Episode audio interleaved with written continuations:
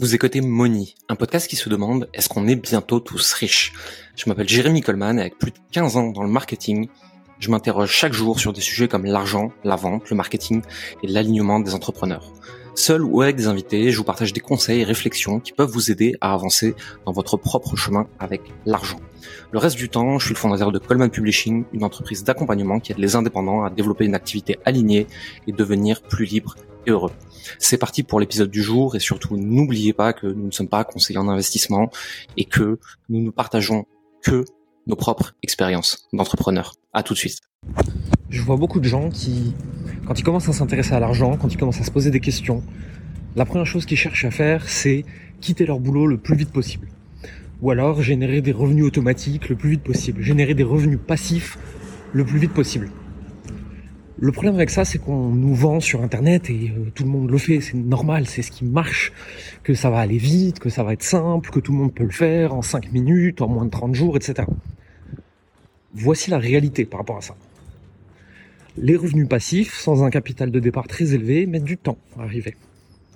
Les revenus soi-disant automatiques ne le sont jamais vraiment. Sauf éventuellement en bourse avec des actions à dividendes, des ETF, etc. Mais bon, même là, il y a assez peu de chances que vous gardiez les mêmes choses pendant 60 ans. Donc euh, automatique jusqu'à quel point, en fait. Et quitter son job le plus vite possible, c'est quand même le meilleur moyen de gagner moins. À court terme en tout cas.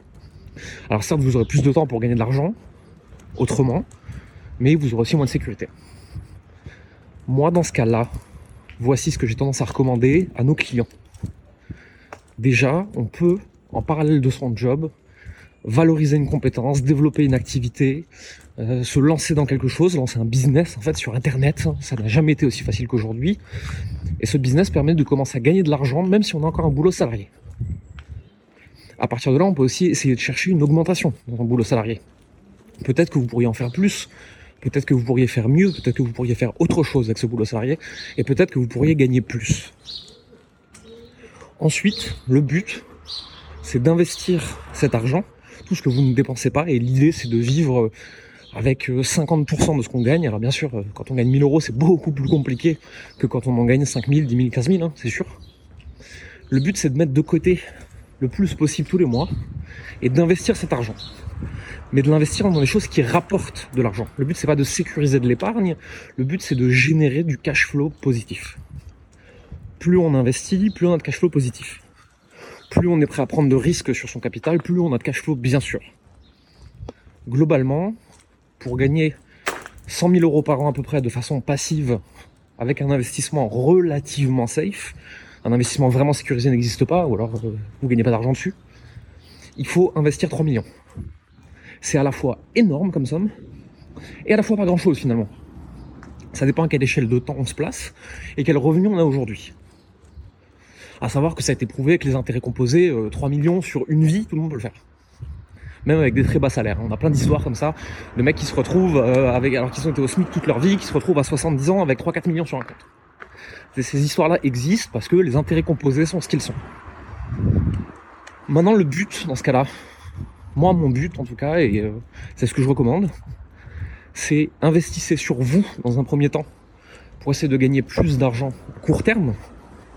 Parce que quand vous débutez et que vous avez 1000, 5000, 10 000 euros à investir, il vaut mieux les investir sur vous, sur des moyens de gagner plus d'argent, que de les investir euh, dans, un, dans un investissement classique, un actif, qui certes va vous rapporter des, des revenus passifs du cash flow tout de suite, mais qui seront des sommes microscopiques quand on parle d'investir 5 ou 10 000 euros.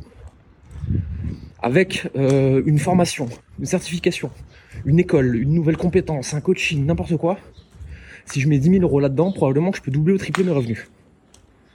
Alors que 5 ou 10 000 euros bien investis, dans des investissements classiques, vont me rapporter au mieux quelques centaines d'euros par an. En fait, au début, il faut investir sur soi pour gagner plus, pour pouvoir investir plus dans des assets plus classiques qui vont rapporter plus d'argent. Si vous investissez 500 euros par 500 euros, ça prend beaucoup de temps. Si vous investissez pour gagner plus, ce qui vous permet d'investir 5000 par 5000, ça prendra beaucoup moins de temps. Donc le premier truc, c'est surtout d'augmenter ses revenus. Et ça, ça passe par investir sur soi. Et ensuite, une fois qu'on gagne assez, On investit dans des assets qui rapportent du cash flow tous les mois, tous les trimestres, tous les ans. Et ça, il y a plein de façons de le faire. Vous l'avez vu dans différents épisodes de ce podcast. Donc si aujourd'hui vous voulez générer des revenus automatiques, posez-vous cette question.